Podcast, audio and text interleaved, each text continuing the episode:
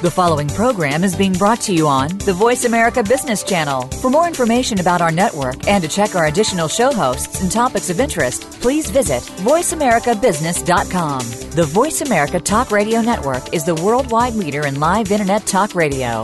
Visit VoiceAmerica.com. The views and ideas expressed on the following program are strictly those of the host or guests and do not necessarily reflect the views and ideas held by the Voice America Talk Radio Network, its staff, and management.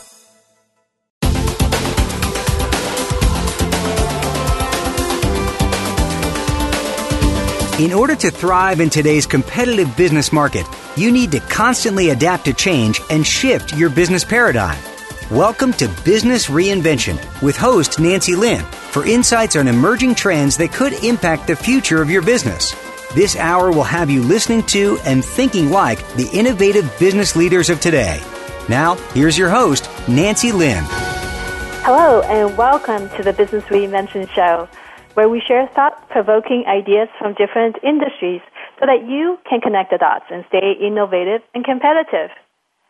Well, to spur innovation, we have to look at human capital investment. And with rising demand for skilled workers, there is a sense of urgency to find ways to improve the quality of U.S. education. And this year, we ranked 28th place in math and science compared to other countries. And yet, we spend more money on education than most countries except Austria, Luxembourg, Norway, and Switzerland. So, how should we spend our education funding differently? Is it possible to get our kids excited about math and science? Well, we're going to get some fresh perspective today. Muhammed Chaudhry serves as president and CEO for the Silicon Valley Education Foundation. The organization helps drive academic achievement in math and science in the Silicon Valley, and he's here with us today to talk about their innovative solutions. Hi, Muhammed. Welcome to the show. Thank you for having me.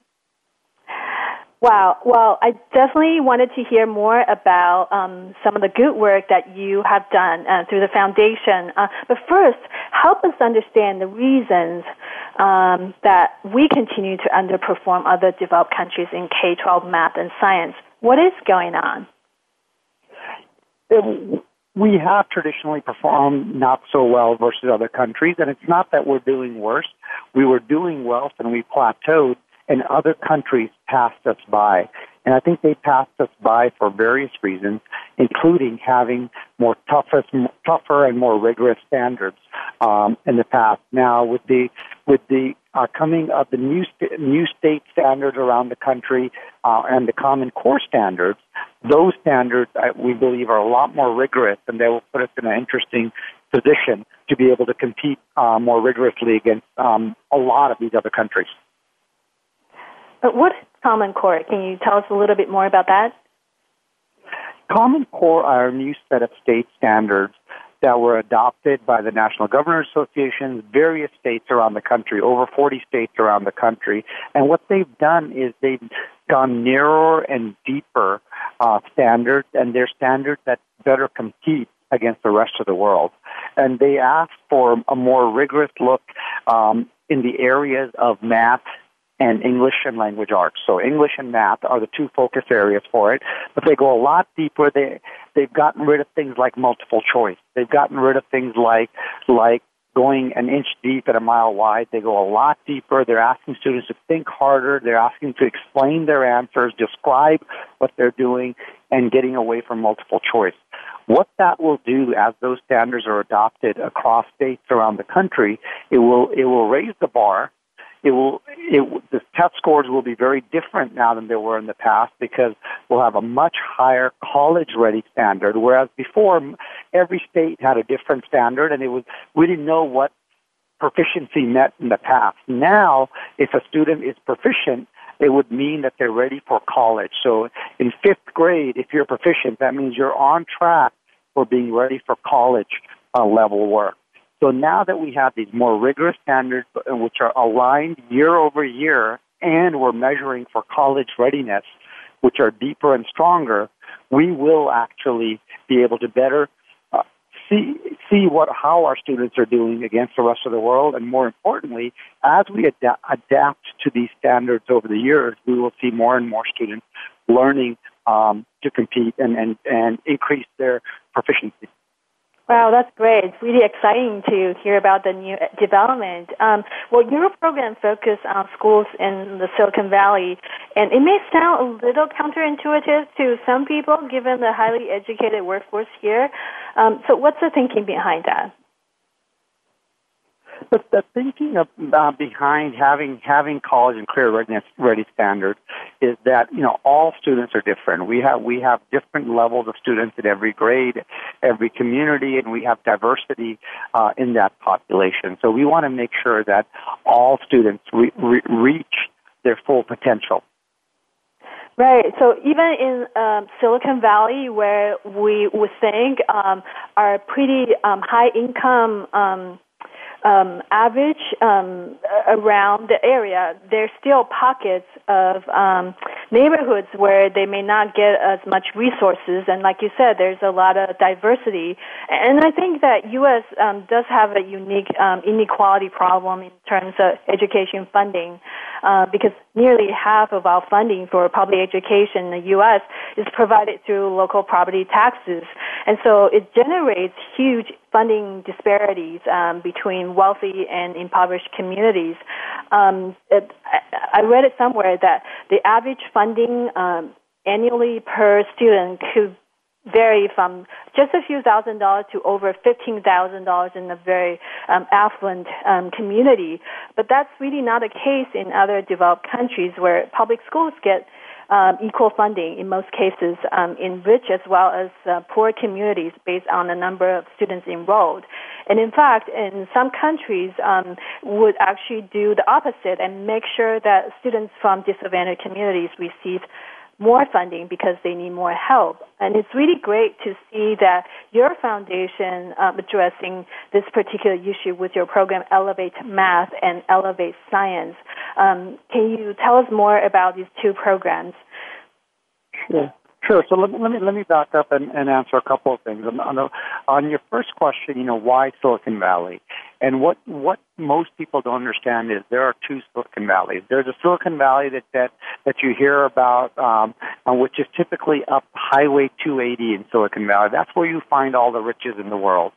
And then there's the Silicon Valley up 101, where people are looking for the crumbs off people's table. It's just as looks like rest of the world. And, and we are taking the Silicon Valley innovation, the Silicon Valley way of thinking about problems, and, and we're funneling them toward solving the problems and challenges in education. And as we do that, um, funding matters, but also innovation matters. So your question about how we fund in California, the funding model um, is um, a little strange to say the least. And and we don't invest in education um, as much as we do in states like um, New Jersey and Connecticut, where the the richest district in California gets less money than the poorest district in New Jersey and Connecticut, for instance. So the funding challenges are there, and we can talk more about about that.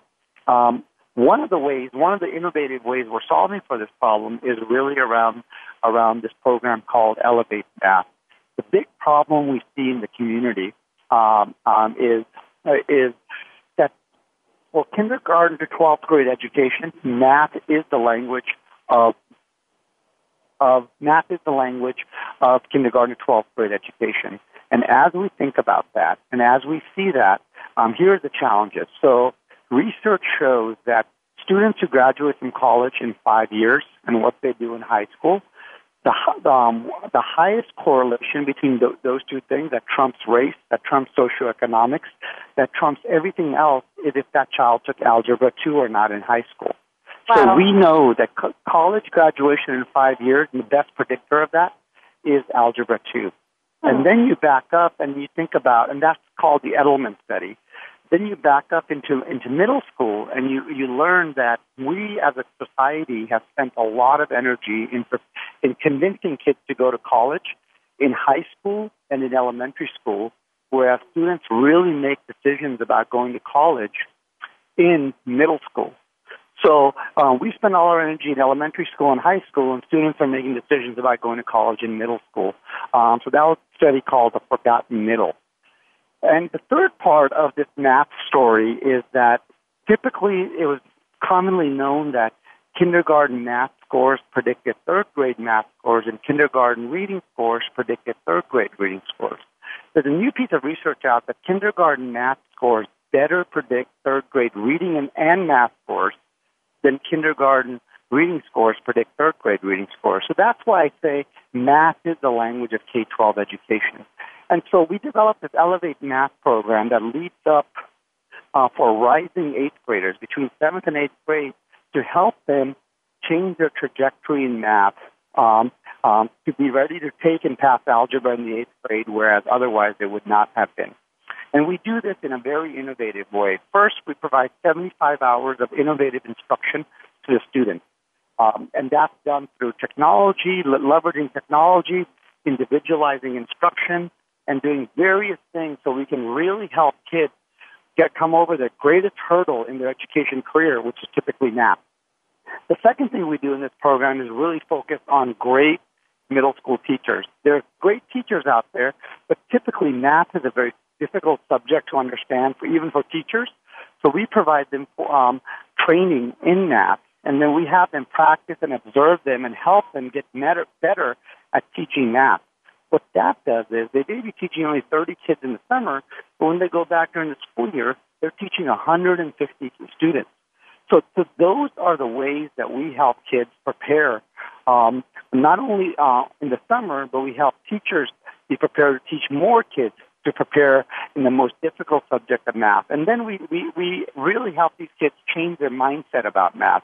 And you know, Nancy, the funny thing is, instead of sitting on the beach or playing video games, these are students who are choosing to spend their summer learning math, get good at a skill that, that typically students are not good at, so they can be college and career ready. Mm. So these students self-identified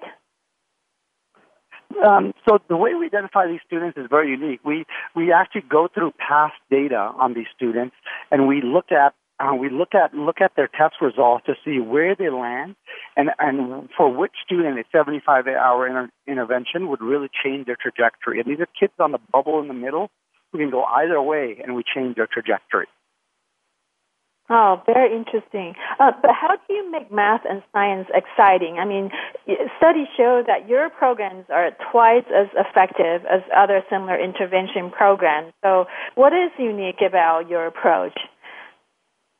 So, so what we've done about this this approach, I know, um, is really focused on on being student centered, going deeper, and making it relevant. And we had a great study come out um, done by WestEd that's the national clinical level scientific research that, that proves that students get two, uh, it, the program is better than two times better than other pro, uh, other programs, and uh, it is two point students approve 2.4 times and get over a year ahead their math attainment. The way we do that is we make it relevant, we make it focused, and we, we help them overcome the most difficult concepts that students struggle in in a very, very um, dramatic way, and we have great teachers. Um, and, and you mentioned that your program is four weeks long, right? And, and for four or five hours a day. It's very, very intensive. Um, and, and since your program is working really well, is this suggesting that we should have longer hours or school year in the U.S.? Uh, it is.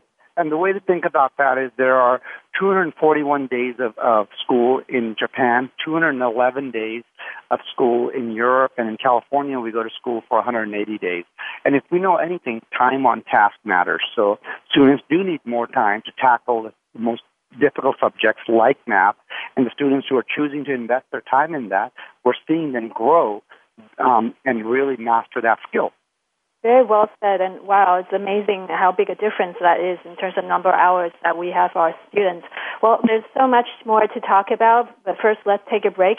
You're listening to Business Reinvention with Nancy Lin. For up-to-date business and innovation trends, go to bizreinvention.com or follow me on Twitter at bizreinvention. We'll be back in two minutes.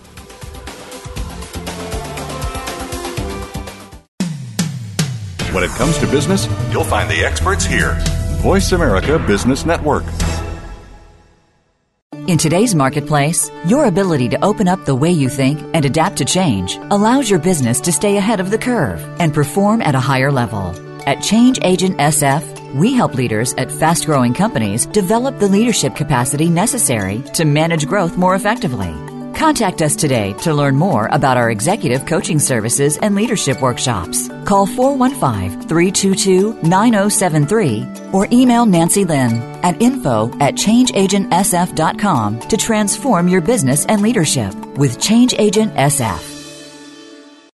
The Voice America Live Events page is here now to showcase your corporate, individual, or organization's live event. Visit voiceamerica.com forward slash live events to see all of our past live events and find out more. Whether it's a multi day conference, special speaker, or single day event, we've got everything to make your event a success. We can do a few hours or a few days. For more information about taking your event to the next level, call Jeff Spinard at 480 294 6417 or email info at voiceamerica.com. Again, that's Jeff Spinard at 480-294-6417 or send us an email to info at voiceamerica.com.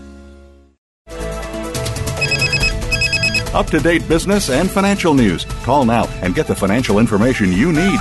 866 472 5790. 866 472 5790. The experts are here. Voice America Business Network.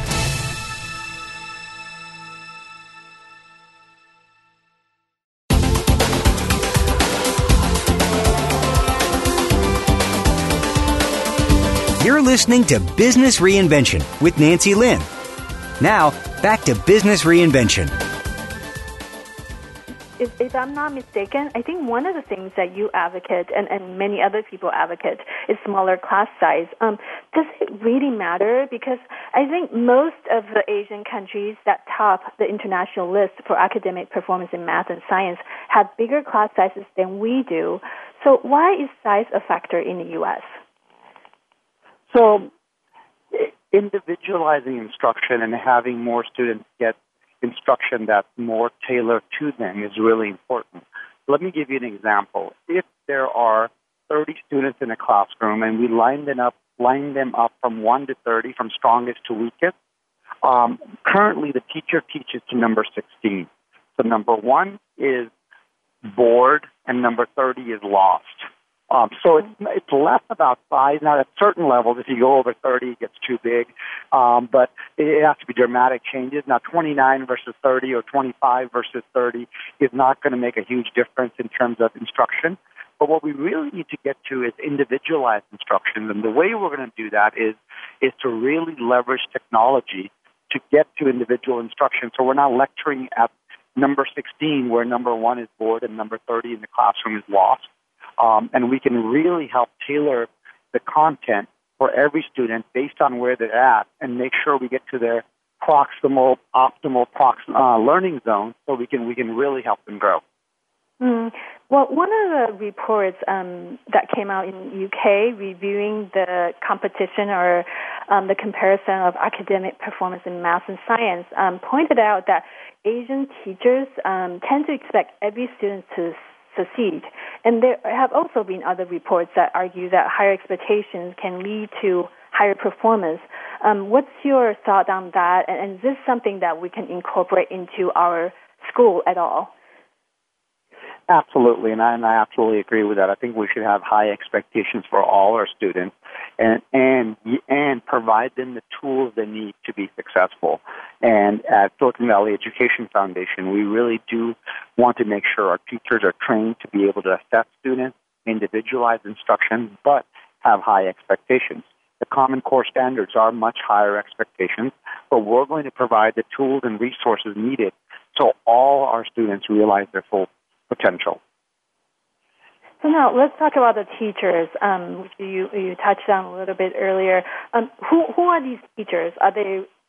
Um, I mean, uh, uh, do you have do they have to go through a certain um, um, criteria or selection process, or are they volunteers? Um, what are their backgrounds? So, so in our Elevate Math program, we do leverage creden- credential teachers in the school district. And the logic there is simple: that if we can if we can work with school districts to take their teachers and provide them some extra extra funding in the summer, so we do pay them uh, as they deserve to be paid because they're working hard and they're spending over 100 hours in the summer with us. Uh, we provide them funding, but what we're doing is we're training them. So what we do for the school district is not only help their students improve their skills, but we're helping their teachers improve their skills, and the return on that is tremendous because it's not just for that for those students that they're teaching in the summer, but they teach 150 kids a year, and for multiple years. So we want to take the best teachers, we want to make them stronger, um, so that our students are getting the best chance of success. Yeah, I really love that idea. It really creates a win-win situation. Sounds like. Um, so I'm really curious um, in terms of the teacher training. What are the key skills or concepts that that you really wish more teachers know about when it comes to teaching math and science? What's the secret sauce? You know, a lot of our teachers in middle school are not subject matter credentialed in math. So, a truly understanding math themselves and secondly, truly understanding how to do classroom management and individualized instruction and leverage technology. If we can get those three things right, if we can at least help our teachers really manage those three things, they truly understand math. We know why we flip the numerator and the denominator when we multiply fractions. They know how to manage a classroom so it's not it's not chaos. So so not, no one is learning and they know how to leverage technology and use that data to individualize instruction, I think we can have great teachers um, getting phenomenal results. Mm. Well, school in poor neighborhoods um, sometimes don't have sufficient funding to attract um, experienced or talented teachers. But it sounds like if we could provide additional training to teachers in these communities, like your foundation is doing, it might really help improve um, teacher qualities overall. So, is there any chance that school districts in these communities can make this type of training part of their regular programs? Absolutely. So we work closely with school districts to help help more and more teachers participate uh, in our program, and as they participate, we're helping them figure out um, uh, how do we get more and more of their teachers participating as well. Now we're competing against several factors. Um, this is usually the summertime where teachers are on break, so getting them for the summer and making sure we have them for the summer is sometimes a challenge. But making sure that, that teachers are incentivized to come and, and most great teachers want to improve their skills, just like most most great in, individuals in any any field want to improve their skills. So really having them engage has been very successful for us. Mm. So the programs that we've been talking about um, are for students who are struggling with math and science, but you also have programs for high achievers. Um, so I would assume they're doing well already in school. So what are you providing that they are not already getting in their schools? So we, we have a, we have a unique instructional model. We have a unique way of focusing on on skill sets that students struggle with most like fractions, truly understanding rational numbers proportionality and, and getting down narrowly and deeply in that. And we're providing them more time uh, for the students to really understand math because it takes time to understand the subject. It's not, it's not a natural skill, if you will. And how, how do you measure the impact of this program? Because I, I think this is kind of a long-term program, if I understand correctly. It goes on for Absolutely. several years. Is that correct? Yeah, we, we, we work with students for several years and we measure. So we do the scientific, like medical research level study called um, with WestEd, which is the national uh, organization funded by the Department of Education, to go deep and say, does this really work? And we use a math diagnostic testing program that's nationally referenced and it, it's very rigorously tested to make sure we can most accurately know what student achievement looks like and what does mastery in algebra look like? So, so we use the most rigorous test. We don't make up our own test to make sure that the students are doing well. We use a very rigorous nationally normed test to make sure our students are really achieving great results. Now, as we do that, we also learn that there are a lot of challenges. I mean, you can't, you know, while our students are doubling in their math proficiency uh, and their math knowledge, um, when you're so far behind, there's still a long ways to go. So we leverage the test not just as a point in time to say you're good and you're bad. We leverage the test to to help kids improve their skills as well. And a lot of the students, um, from what I understand, are from disadvantaged communities, and it sounds like your programs also provide um, additional devices that they may not have at school, like 3D printing um, devices and, and things like that. Is that correct? Um, absolutely. We have another great program called the 49er STEM Leadership Institute that really focuses on how do we help students really become, um, fall in love with science, technology, engineering, and math or STEM. And we believe that it's, it's a mix of rigor and relevance. So understanding math and learning your timetable is a rigor exercise. And the relevance is really when am I ever going to use this in real life?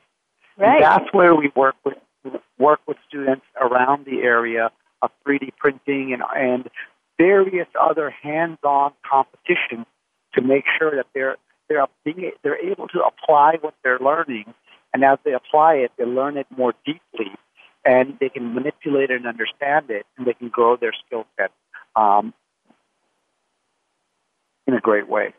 That's great. Uh, um, and so we, we have talked about the funding inequality because of dependency on local wealth. Um, and, and, and on the other hand, there are startups that are really passionate about creating technology solutions to improve education. But what I see sometimes is that many of them do not address the issue that technology is not readily available in some of the low income neighborhoods, um, and so uh, which really are the ones that need a lot of help. Uh, so, does your program iHub help address this particular challenge? Yeah, so our that's a great question. Our Learning Innovation Hub program really addresses that challenge of leveraging technology to improve student achievement in three ways. First, we figure out how we fund technology in school districts. I'll give you a challenge in California. Um, to get additional funding to go to taxpayers, it takes a two-thirds vote typically. But for bond measures or capital uh, equipment, it takes a 55% threshold. So for that, for that, what we've done is a unique and innovative way of bringing in technology um, and making it a, a capital project, so it, it can be approved under the 55% threshold. And then what we do with that is really make sure that we can get it approved for multiple years, but not spend it all up front. So we have the refresh cycle. Um, there's a school district called Eastside Union High School District that is doing great work, and we got a large model of $118 million approved for them to fund their technology infrastructure because there are schools in Silicon Valley, in California, and around the country where 30 computers watching a video crashes their wireless infrastructure. But we, we are just not ready for that. The second part of that is really we, we do, um, we've done an, assess, an, uh, assessment of what the infrastructure looks like in school districts with many Silicon Valley leaders uh, and PwC, and we put out a white paper on our website at svef.com where we can tell districts, you know, you don't have to repeat this. We, we've learned this and we want to share this with you. There are 10,000 school districts in the USA. How do we get those districts the right back-end infrastructure so they can leverage technology? The third thing we do is the Learning Innovation Hub uh, is we, we bring test bed where we take all these great education technology companies who want us to leverage technology to improve student instruction, and we run like a Shark Tank pitch game, and we bring them inside the classroom to see what works. We scale what works, and we help improve what doesn't. So we're truly bringing technology in the classroom that we're able to connect to the internet and have the infrastructure to use. But most importantly, we're able to individualize instruction so all students can really uh, achieve their full potential. That's really, really great. Um, I wanted to learn a little bit more about that, uh, but first let's um, take another break. You're listening to Business Reinvention with Nancy Lin. You can download our podcast from Voice America, iTunes, or Stitcher, or go to our website, businessreinvention.com for more information. We'll be right back. When it comes to business, you'll find the experts here. Voice America Business Network. In today's marketplace, your ability to open up the way you think and adapt to change allows your business to stay ahead of the curve and perform at a higher level. At Change Agent SF, We help leaders at fast growing companies develop the leadership capacity necessary to manage growth more effectively. Contact us today to learn more about our executive coaching services and leadership workshops. Call 415 322 9073 or email Nancy Lin at info at changeagentsf.com to transform your business and leadership with Change Agent SF. Effective leadership is what will propel the world, organizations, and businesses through a range of dynamic changes. How do you keep up with these changes, build skill, and lead effectively? Listen for innovative leaders driving thriving organizations with Maureen Metcalf.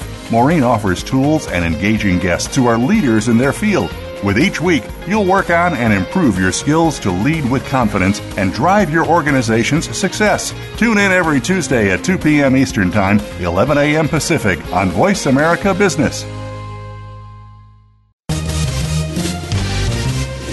Stocks, bonds, investment opportunities, financial news, and talk. We can help. Call us now toll free 866 472 5790. 866 472 5790. Voice America Business Network.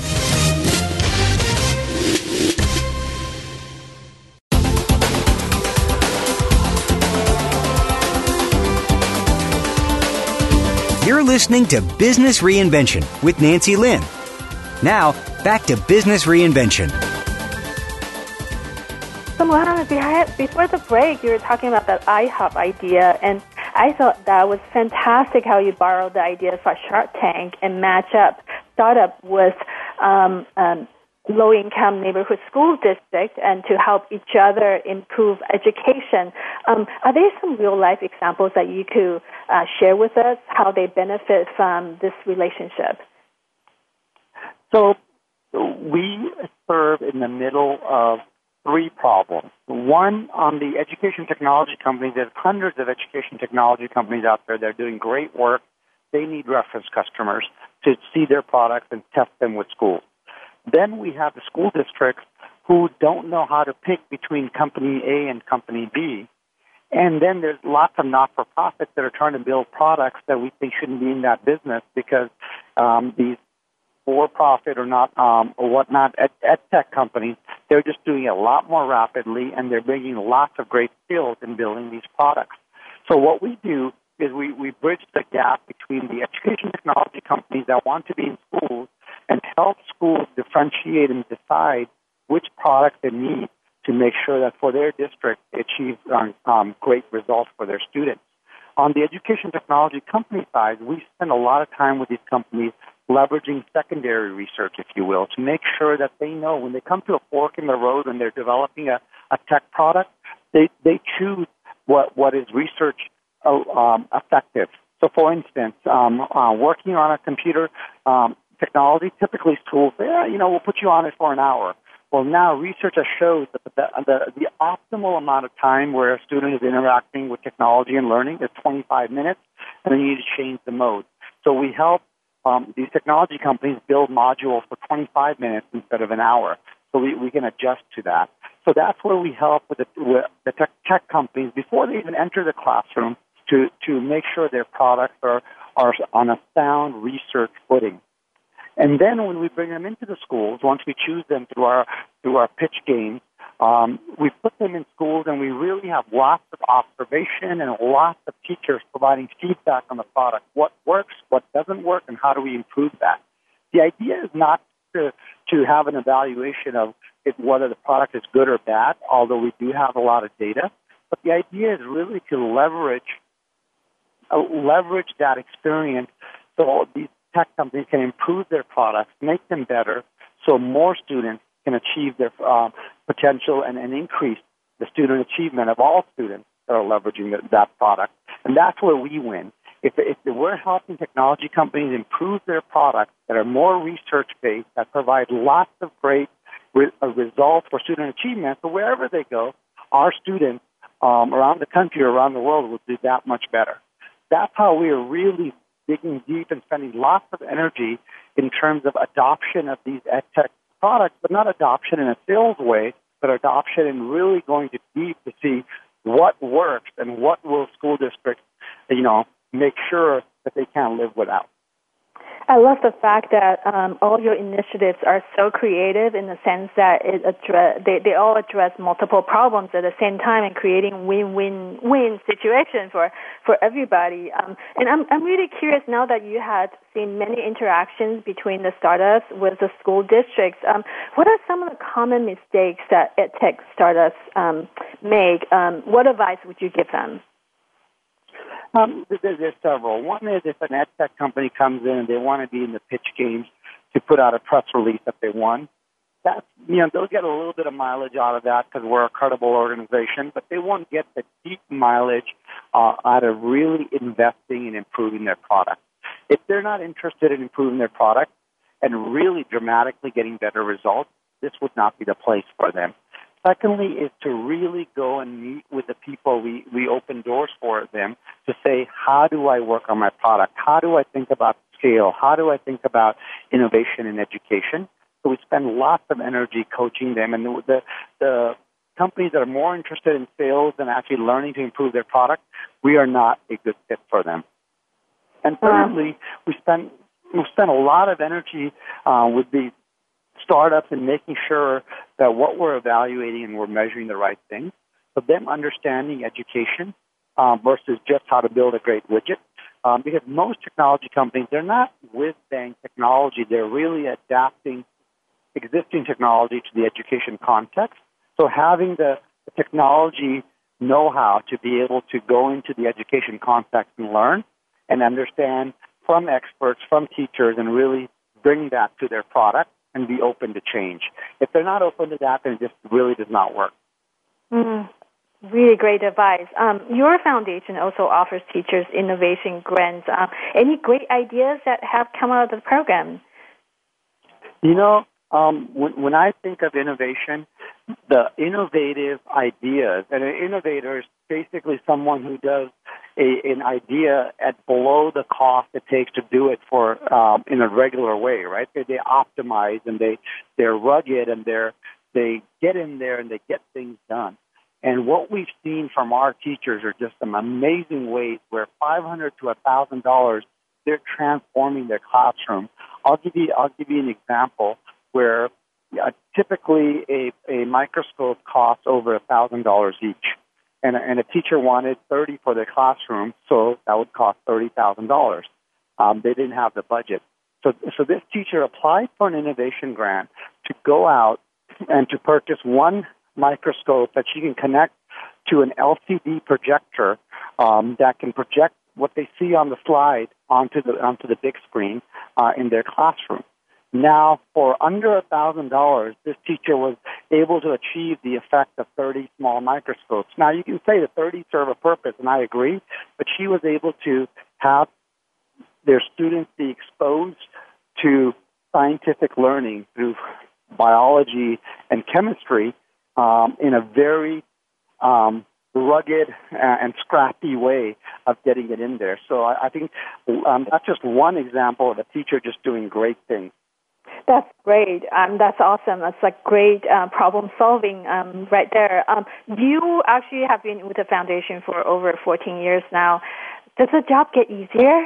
It's a job that I love. Um, it's a job that you know I, I've worked in, in in the business community before this. I was an executive in in marketing and, and sales and various other areas, but what I find is there is so much innovation to be had in education, and there's so much impact to be made that I'm just obsessed with preparing students for college and careers, and there's nothing else that I'd rather be doing. I mean, we are really transforming lives. We're changing student trajectory. Um, uh, kids who weren't going to go to college now going to college and just changing their whole outcomes in life and their opportunity in life because of interventions we're providing for them. So it is just really exciting, and it's something that, that I'm so proud of our Silicon Valley innovators who are who are pioneers in their industry, but they have a purpose of education in joining us from Silicon Valley and around the world. Um, there's innovators joining us to make sure that we achieve this purpose. So, any plan to expand to uh, other parts of the Bay Area? Yes. So, so we think that Silicon Valley is a mindset. We think to think like Silicon Valley is a mindset that can be transformed. We're building great ideas, we're building great products that we want to share with the Bay Area, with California, with the country, and perhaps the world. If we're making something that's truly achieving great student achievement, which we are with our Elevate Math program, with our Learning Innovation Hub, with our grant, we want to share those with the world.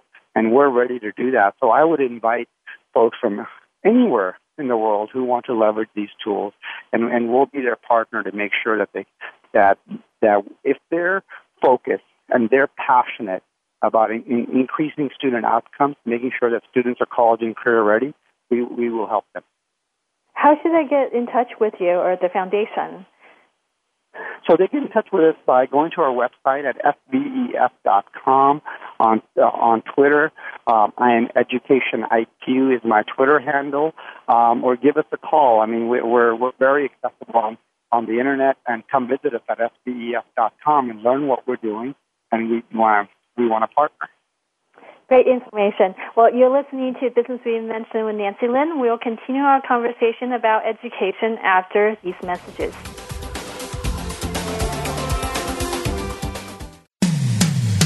When it comes to business, you'll find the experts here. Voice America Business Network. In today's marketplace, your ability to open up the way you think and adapt to change allows your business to stay ahead of the curve and perform at a higher level. At Change Agent SF, we help leaders at fast growing companies develop the leadership capacity necessary to manage growth more effectively.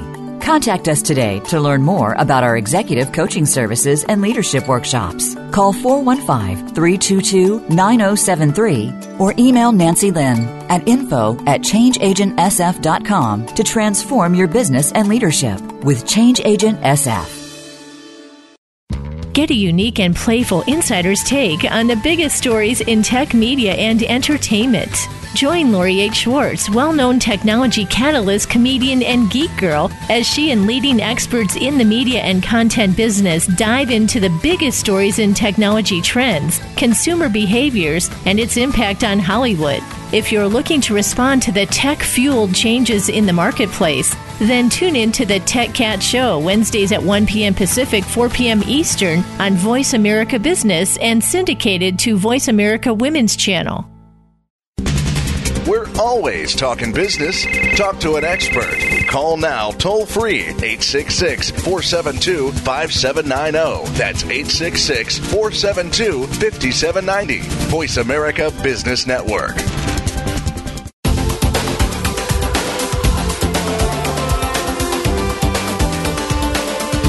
You're listening to Business Reinvention with Nancy Lin. Now, back to Business Reinvention. Well, Muhammed, we're having Dreamforce um, convention right now, um, and one of the ideas that um, is coming out of the convention is that um, some people uh, believe that we should have computer science as part of our regular curriculum for everybody. Um, what do you think about that, and how can we make that a reality? So computer science um, is something that is getting a lot of attention lately. That that student, you know, we are going to be have uh, short a million jobs in in the field of computer science that go unfilled. When when unemployment is high, now someone a STEM major or a computer scientist, there's two still two jobs for everyone that's available. So it's definitely a coveted field. What we need to do is um, a couple of things to make sure that our systems are working together. A, we need to make sure that our higher education institutions are clear on their expectations of an incoming freshman in college who wants to major in computer science. And then our K 12 needs to align to those expectations and work their way backward. We need to think about not just computer science, but it's really about computational thinking and we can leverage computational thinking in many subjects, not just to have an, um, an hour of code or doing coding, but doing much more than that. And computational thinking can be applied in our history classes, in our English classes, in various areas for students to learn that skill. So if they become a computer scientist or they become a doctor or they become an accountant, they can really think about how computational thinking can help them as a language um, in their career. And as we do that, there are some great ways uh, for students to know how they're doing. One is um, the College Board administers the, the advanced placement exams or the AP exams. There's there's an AP computer science class that every student should really focus on taking so we can really leverage those and make sure that students students are are encouraged to take those in high school and work their way backwards. I mean, whether you have children who aren't school age yet or in elementary school, there's programs like Scratch uh, out of MIT that can really help students understand how what what is programming or code.org or there's hundreds of programs you know in our education technology work uh, we have code monkey that really helps kids understand concepts and how to improve that. So i think computer science is not going away um, and our students in high school need to really take the, the college board's ap computer science course as well as um, colleges need to really recognize what they need to do and work together with the kindergarten to 12th grade education so we can articulate that all the way down from learning learning the code to comp- to more importantly developing the skill of computational thinking. Mm. This all sounds great, and and it's ideal to have um, some sort of computer science um, in school. But if we um, uh, should I say, if our students uh, are already falling behind in math and science, Uh, is it doable to add computer science to the curriculum, or do you think having computer science related courses actually make math and science more relatable? You know, so it does make computational thinking, and computer science does make it more relatable, and it's the language of business that we that more and more students will need to learn. Um, and, and it's just a foreign language at this point that instead of taking French, you should be taking computer science. But I think what's more important is the way the inequity in our system is appalling. Where we only offer some of these computer science courses in the affluent neighborhoods, where in the entire state of California, the amount uh, uh only 600 Hispanics took the AP computer science course out of there's 6.2 million students in California, and only 600 kids took that, and even less African American students, there's an inequity where we need to offer it. We need to make sure that we're, um, we're allowing students to imagine how this works. And when we offer those courses, when we encourage students and incentivize students to take those courses, I have no doubt in my mind that many more students would not only take it, but be qualified to take it because they see a pathway towards becoming a computer scientist. They see a pathway of the relevance of what they're learning in math and, applying it into a computational thinking setting, and perhaps they will come grow up to the next Mark Zuckerberg, or as you mentioned, Salesforce conference, the next uh, Marc Benioff. Well, the number is so appalling and shocking, um, and I can't agree with more that we need to try everything to make this happen. Um, so, as we can see, there are so many things we need to do to help fix our education, and we don't have all the resources that we need. So, if there's one change, if done, could dramatically improve our education in the U.S., what would that be? So, I, I think if there's one thing we can do to dramatically improve education system in the year is is um, invest invest in teacher training around the culture of leveraging technology to improve student achievement. If we can figure out how we leverage technology, I'll give you a business context. When the microchip was uh, was invented and it was applied in a word processing context, the adoption was very low. It wasn't until the spreadsheet came out uh, and they saw the computational power of a microchip that can produce is when the adoption went through the roof. So in the business context, um, the microprocessor, excuse me, was not very attractive to be a better typewriter. It was very attractive to leverage spreadsheets and numbers, and it could compute things a lot faster than you could do on your own. I would love to apply that analogy to our education context, and how do we change that? Over the past hundred, hundred years, we haven't changed much in education. If you look at the education system, you know, it, it's 30 kids in a class, six to a, um, uh, six to a row, five rows. And, and we've done many things to try to change that, and we haven't been successful. I'll give you an example. First, we thought the radio was going to transform education. We would pipe in the best lectures to students through radio, through sound, and we keep them in those seats, and somehow they would get the get the best lecturer in the world teaching the concept, and students would achieve. Guess what? It didn't work. We still have 30 kids six rows, five to a row. And then the TV came along, the TV in the classroom. We were gonna we were gonna show them the lecture and and pipe in the sound and, and demonstrate to them the great teaching um, that can happen through a TV where students sitting in their seats. Guess what? It didn't work. We tried it, and it didn't improve student achievement. So how are we really going to leverage this new technology that's out there, whether it's your iPad or Chromebook or whatever else? How are we going to uh, leverage that so we dramatically uh, improve student achievement? It's going to take a culture change in our classrooms, in our schools. It's going to take it's going to take a real understanding of how do we individualize instruction. If we can do all those things, um, I think we will see dramatic results and achieve and live up to where we started this conversation around the Common Core standards and really, really live live up to those higher standards and achieve them and be once again the envy of the world. Yeah. Excellent point. I think technology alone is not going to help us um, unless we have um, teachers who understand how to interact and take advantage of it. Um, so we have only time for one more question, and so some of our listeners may have kids and they may be parents, and so I wonder if you have any advice for parents in our audience. I, I have lots of advice. Um, the most important person in a child's education is their parent um, at the end of the day, a student only spends about six hours in a school top, but the rest of that day, the rest of those 18 hours are somewhere else. So how do we make how do we make sure that those young minds that are sponges that can absorb education uh, everywhere? Um, how do we make sure that those hours are leveraged to do that? Now, uh, there's a couple of things parents can do. One is don't outsource that responsibility where you take them to a bunch of classes every hour, every night they're going to a different training on, on something. Spend time with your kids and really work with them yourself to help them understand. You will develop an amazing bond with your child and you will be able to teach them various things yourself.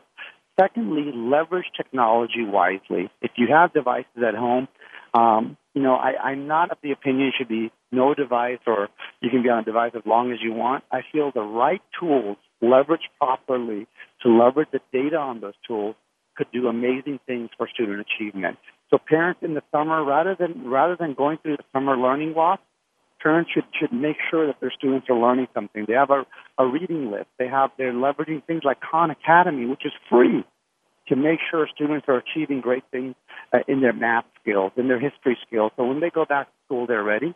And, and that investment by parents and caring and understanding what the scores mean in school so they're truly engaged versus just beating up the schools, we think that that partnership will help their students achieve great results and, and, and be hugely con- uh, contributing to our society. Well, I want to thank you for your advice and for your time here, but also for the great work and inspiration that you have provided us. Thank you so much, Muhammed. Thank you for having me. Well, it's been a pleasure to have you here. And I also want to thank the audience for joining me today. You can tweet me your comments at Biz Reinvention or download our podcast to listen to our program on the go.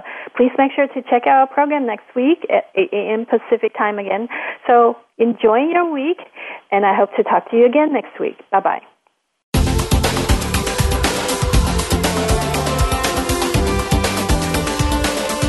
We hope that you've enjoyed Business Reinvention with Nancy Lin. Please join us for another edition of our groundbreaking program next Tuesday at 8 a.m. Pacific Time and 11 a.m. Eastern Time on the Voice America Business Channel.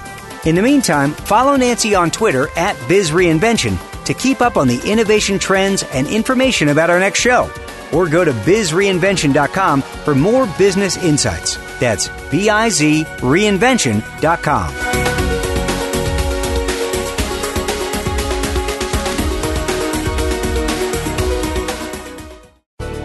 Thanks again for listening to the preceding program brought to you on the Voice America Business Channel. For more information about our network and to check out additional show hosts and topics of interest, please visit voiceamericabusiness.com. The Voice America Talk Radio Network is the worldwide leader in live Internet talk radio. Visit voiceamerica.com. The views and ideas expressed on the preceding program are strictly those of the host or guests and do not necessarily reflect the views and ideas held by the Voice America Talk Radio Network, its staff, and management.